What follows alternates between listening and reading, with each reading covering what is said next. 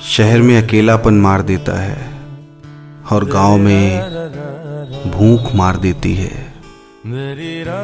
मानो हम जीने के लिए नहीं, बल्कि मरने के लिए बने हों।